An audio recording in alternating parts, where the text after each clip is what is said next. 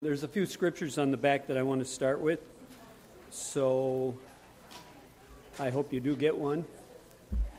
Uh, although the Bible also works, the one on your phone, the one in the pew in front of you, there's a lot of ways to get to 1 Corinthians 11 28.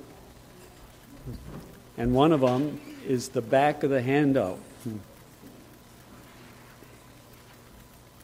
We're going to be looking today at the examen of Ignatius Loyola. Um, who's the Spanish speaker in here? Notice that funny spelling of examine at the top of the page there. That's, that's because uh, Loyola was born in Spain, lived in Spain, so he spelled examine in a different way. But it's my understanding that that Spanish word means examination in English, so or something quite close to that. So he had a special way of expressing a self-examination, and we're going to look at that. Uh, hopefully, we'll have time at the end here. In fact, we will make time if I put my my uh, phone out here so I can see the time. Excuse me. Okay. Excuse me. So we have about a half hour, a little better maybe, that we can can look at this. But uh, we will be talking to our neighbors here, and we're we're going to begin in just a moment uh, doing that uh, after we read that one single verse. But when we read the single verse, let's also take in into consideration the context. Most of you will know the context of 1 Corinthians 11, but it, you're also allowed to look at it. Yeah, we're still having a few people coming in here. What a nice group this morning. Let's say a prayer. Father, we thank you and praise you. We love you.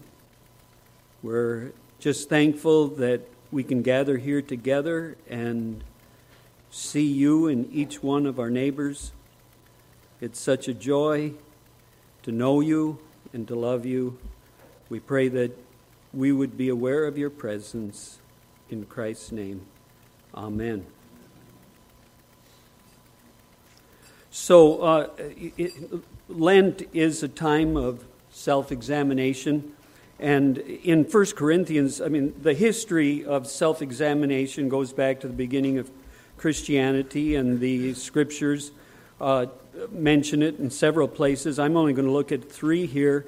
Uh, in 1 Corinthians, it says, Let a person examine himself then, and so eat of the bread and drink of the cup. For anyone who eats and drinks without discerning the body, eats and drinks judgment on himself. Uh, let's uh, find a few people around you to talk about the question of what does discerning the body mean?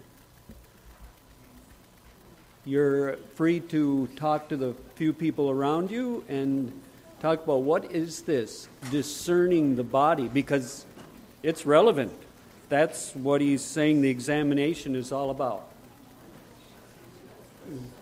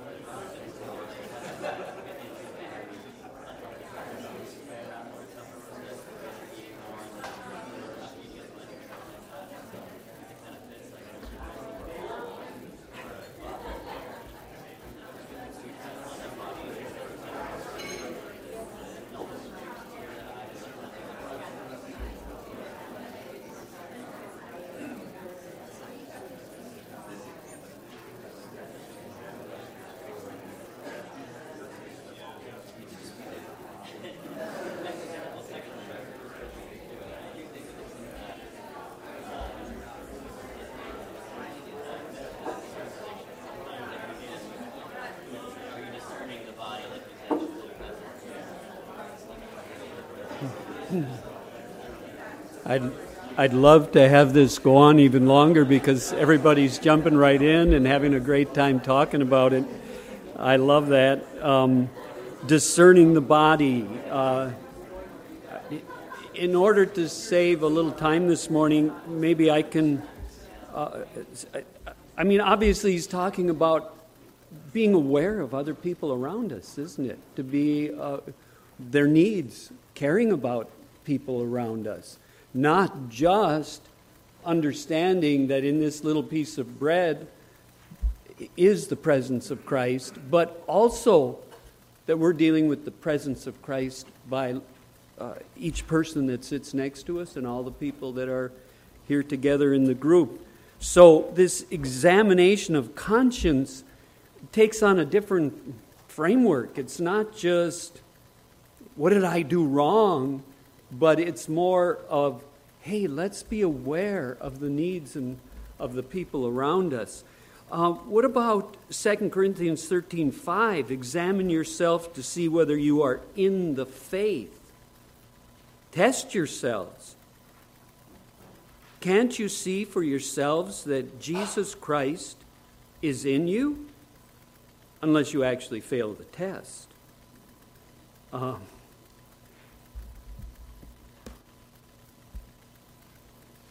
examination to check and see if Christ is in you. I mean, I'd love to let you talk about that, and I had planned to do that, and I'm sure you'd have wonderful thoughts on it. Um, but uh, if I let you talk each time, then we won't get to the examen.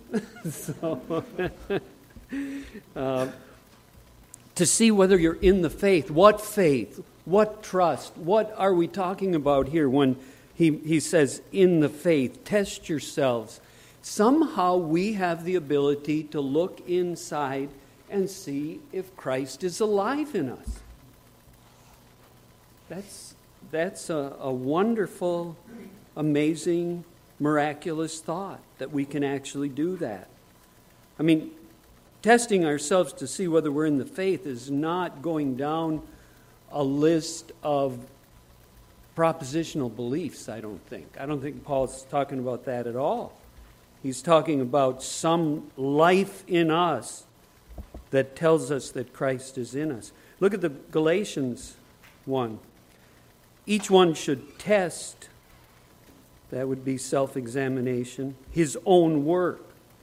Then we will have reason to, uh, then he will have reason to boast himself alone and not in someone else.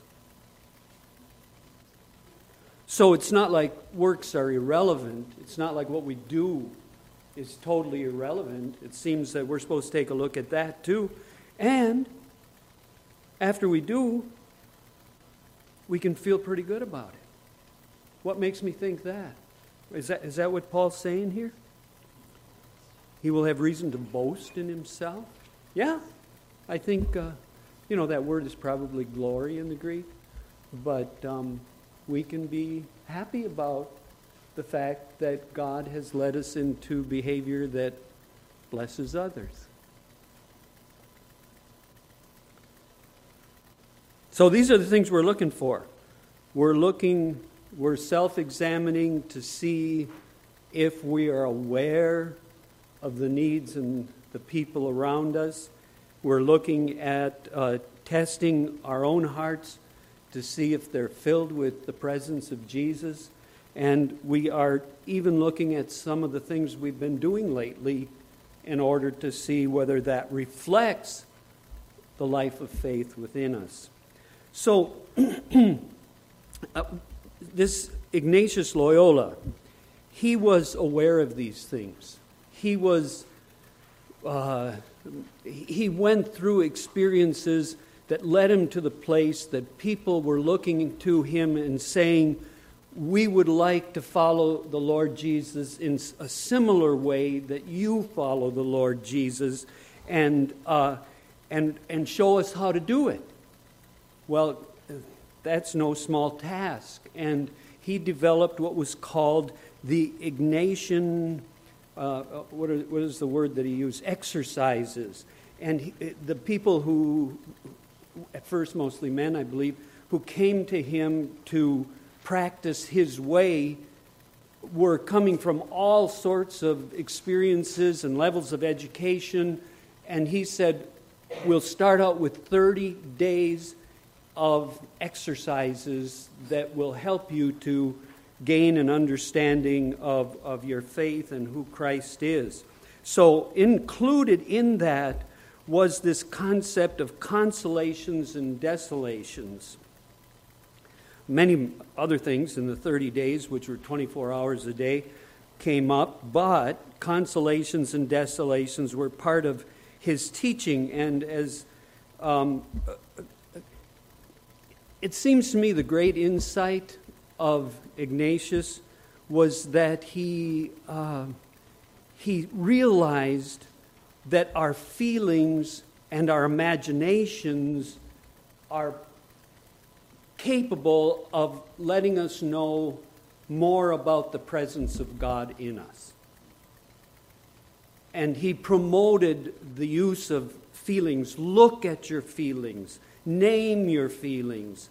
Uh, what is it that you're, that you're going through right now? Because it will help you to move into a greater awareness of God's presence and the work of God around you and in you he, he said, Some of your experiences are going to be consoling, consolations, other experiences, not so much. The desolations, he called them. And you should become aware of these inner movements uh, so that you can uh, um, allow God. It's not like you can control all of this stuff, but you can allow God to uh, take over those areas as you begin to see what's going on in yourself. Let's take a look at consolations. Consolations, he would say, would describe the interior state when we are moving in faith, hope, and love. That would be a consolation. And a desolation describes the interior movement toward doubt, fear, and anger. So, how we feel is not as simple as I feel good or I feel happy. That's not quite what he's getting at. There's a little bit more. So, an example of a consolation would be feeling the feeling I experience when I see myself being more consistently kind to others. Consolation doesn't necessarily mean I feel happier or more at peace, but it may include both of those feelings. If I have asked God for the grace of more of a more loving attitude toward my children, or a more loving attitude toward my roommate or wife or husband, and afterwards observe myself being more loving and forgiving in those relationships, then I'm experiencing consolation. When I experience myself as Christ like and flowing with the Holy Spirit, this is consolation. I tend to feel free and alive. My relationships with others are typified by caring and compassion, desire to help without being controlling. Intimacy is a word that begins to mean something. I find myself taking a risk to trust God and others, even myself. The fear of getting burned for trusting is not quite so overwhelming, since I sense that whatever happens, I am ultimately safe in Christ. Inwardly, I live in a place of gently rising and falling waves and discretion and wisdom are keeping me in balance. That, that's a kind of a possible description of, of consolation. Now, desolation is the other side of it. Desolation is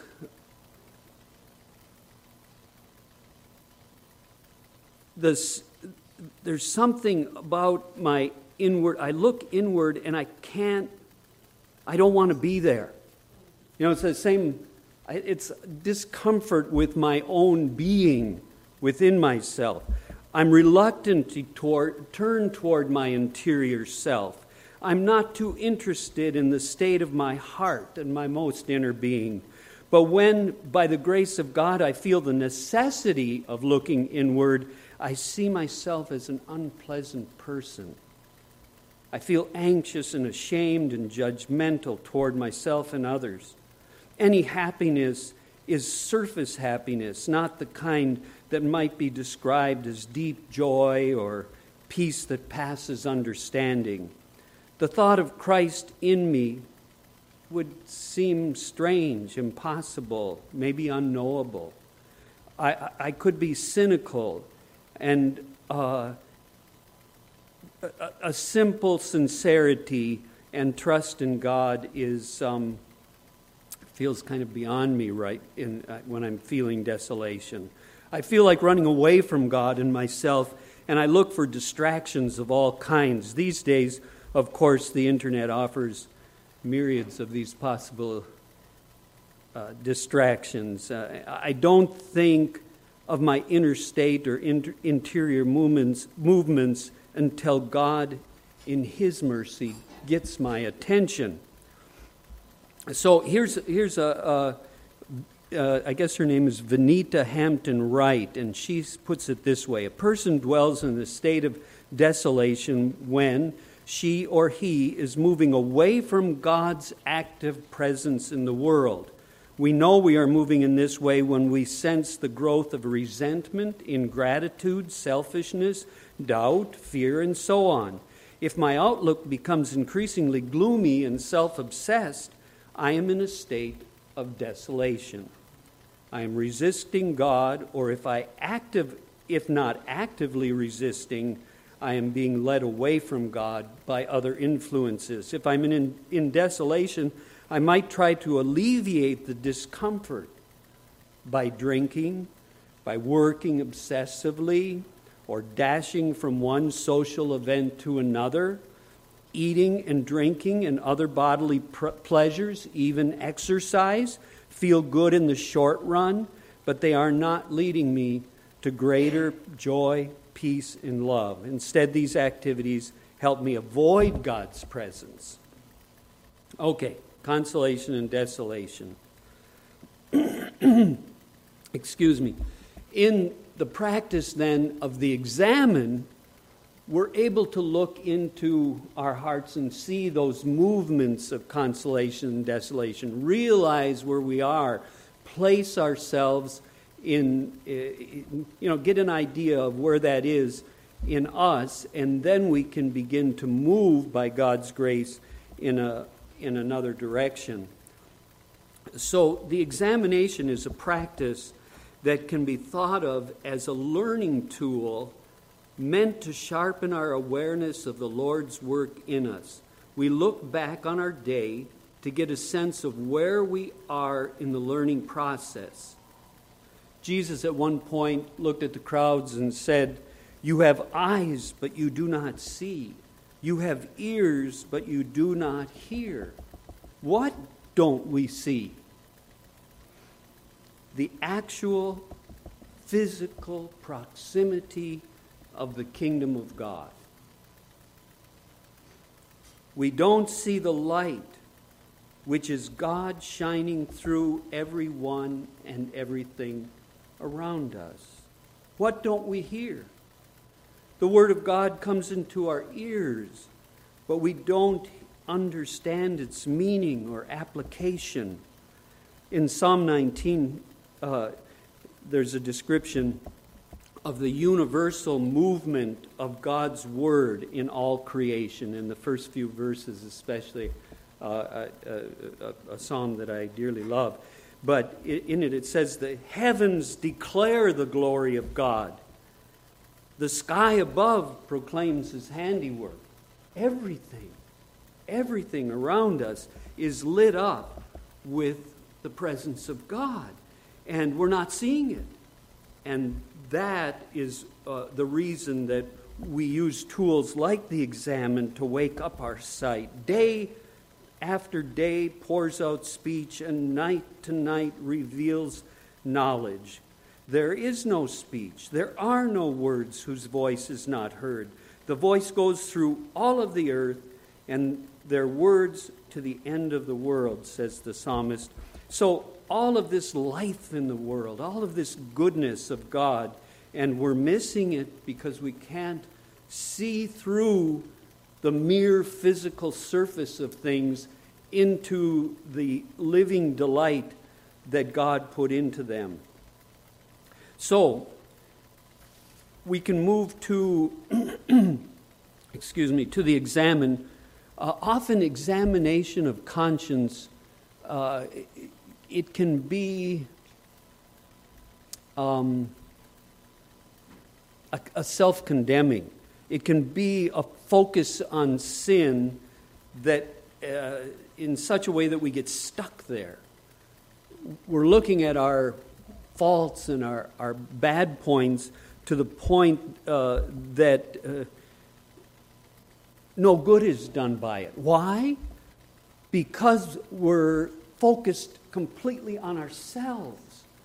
And the point of, of, of a, a, an examination like this is not to focus on ourselves. We've already seen that in the teachings of Paul that we just read when we started out.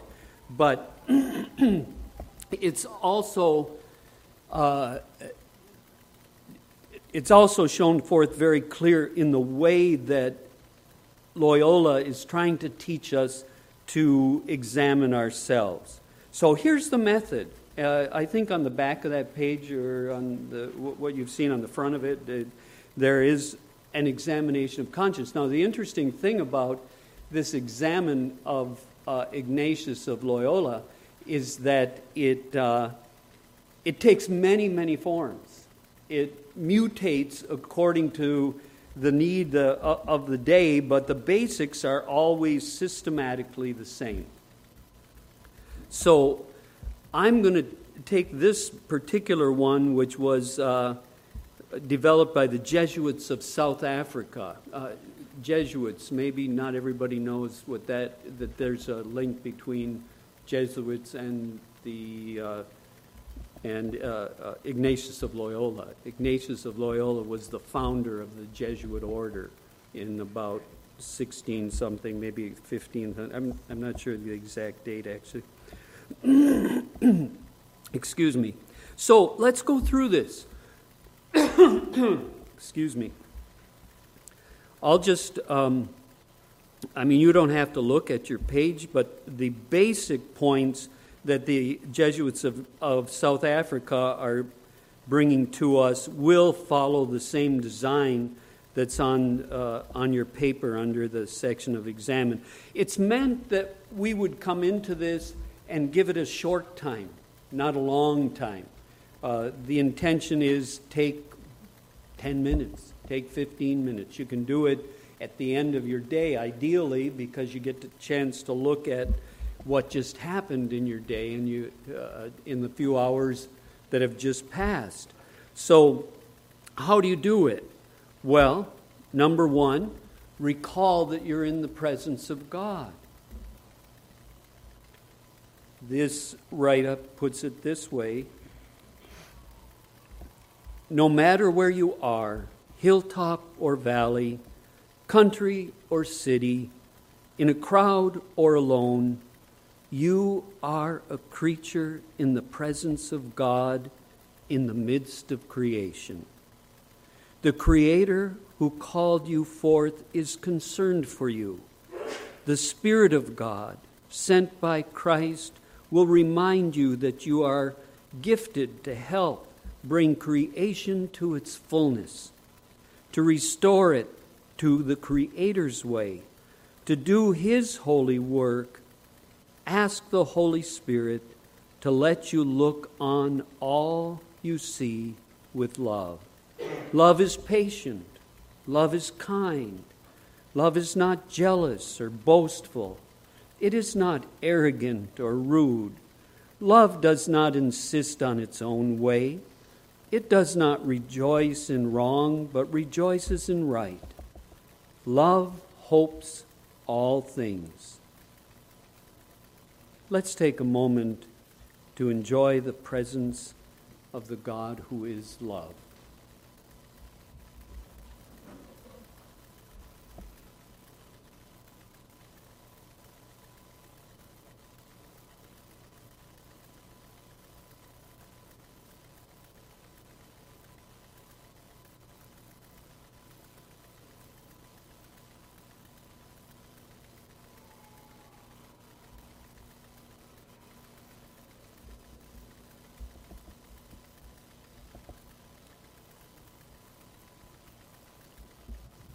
Second, Ignatius asks us to give thanks to God for favors received. Pause and spend a moment looking at this day's gifts. Recall the taste of jam on toast, the fragrance of a flower, the smile brought forth by a kind word an act of patience that someone that gave someone ease. Take stock of what you received and gave. Notice these clues that guide your living.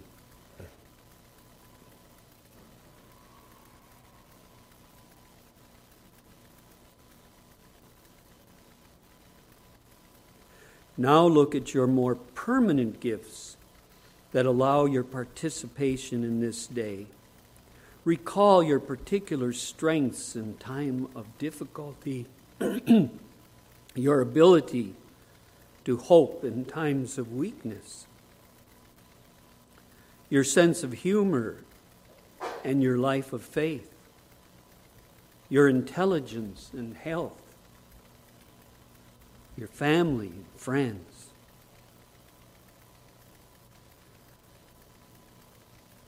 God the Father gives these to you to draw you into the fullness of life. The Father sent his Son, Jesus, to assure us that God's kingdom is being established.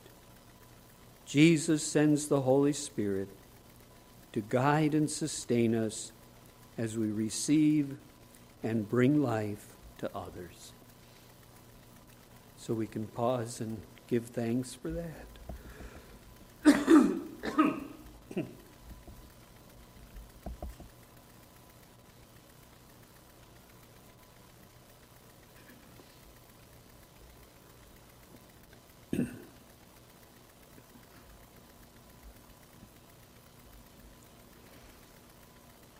Third, he recommends that we examine how we are living this day.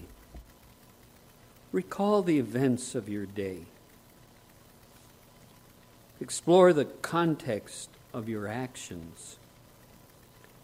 Review the day, hour by hour, searching for internal events of your life. Look through the hours to see your interaction with what was before you.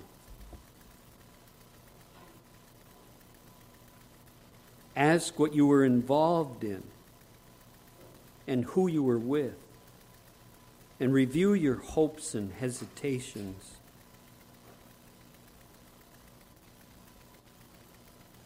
Many situations will show that your heart was divided,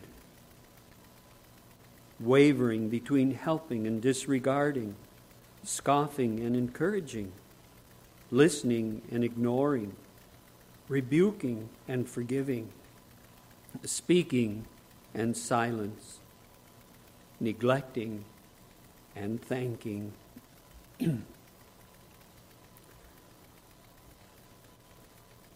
See the opportunities for growth in faith, hope, and love, and how you responded. What moved you to act the way you did?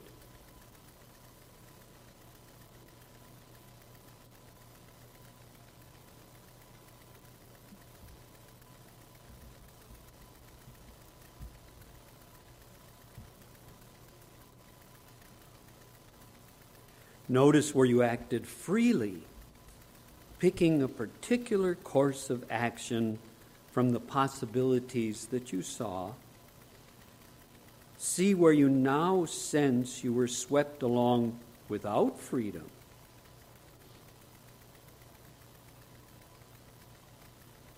This method is to give you habits of freedom. What habits helped or hindered you? See where Christ entered your decisions and where you might have paused to receive his influence. Test yourselves, St. Paul urges. See whether you are living in the faith. Examine yourselves. Perhaps you yourselves do not realize that Christ Jesus is in you. His influence comes through his people, the body of Christ. His influence comes through Scripture, the Word of God. Now, as you pray, Christ's Spirit will help you to know his presence and concern.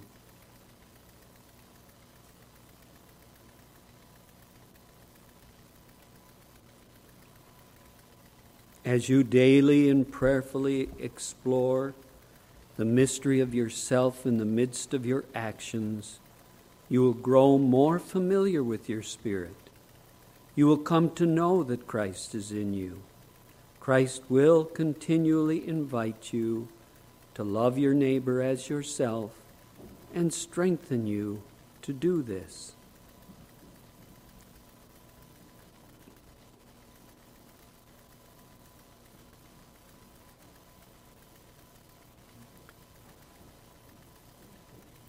Number four, pray words of reconciliation and resolve. The Word of God is very near you. It is in your mouth and in your heart for your observance. See today, I set before you life and prosperity, death and disaster. Choose life, speaks the prophet.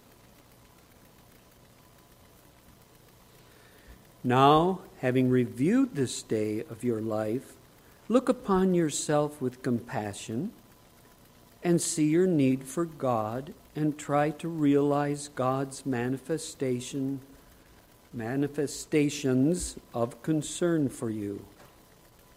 Express sorrow for sin the obscuring darkness that surrounds us all, and especially ask forgiveness for the times you resisted God's light.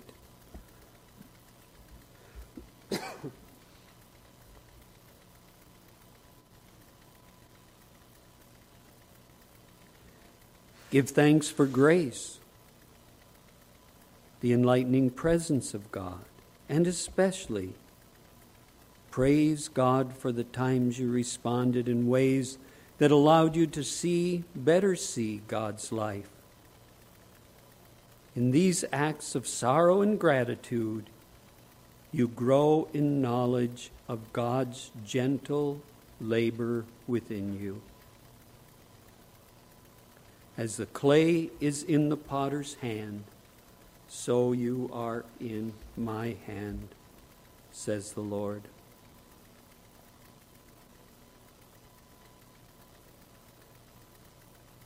The final step is looking ahead. Maybe it's best not to look too far. One day is enough.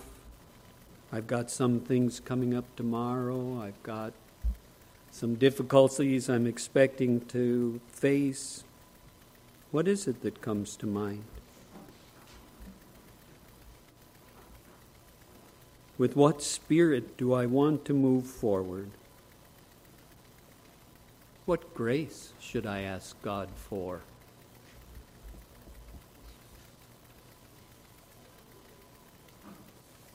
That's it. We probably did it in about 10 minutes. And he recommends that we do it daily. Actually, Ignatius of, of Loyola said that it was the most helpful way to pray that in all of his prayer activities during the day. And I think he enjoyed a lot of prayer activities during the day. But this one, he said, was most helpful in bringing change to his life. So perhaps that'll be a similar experience for you.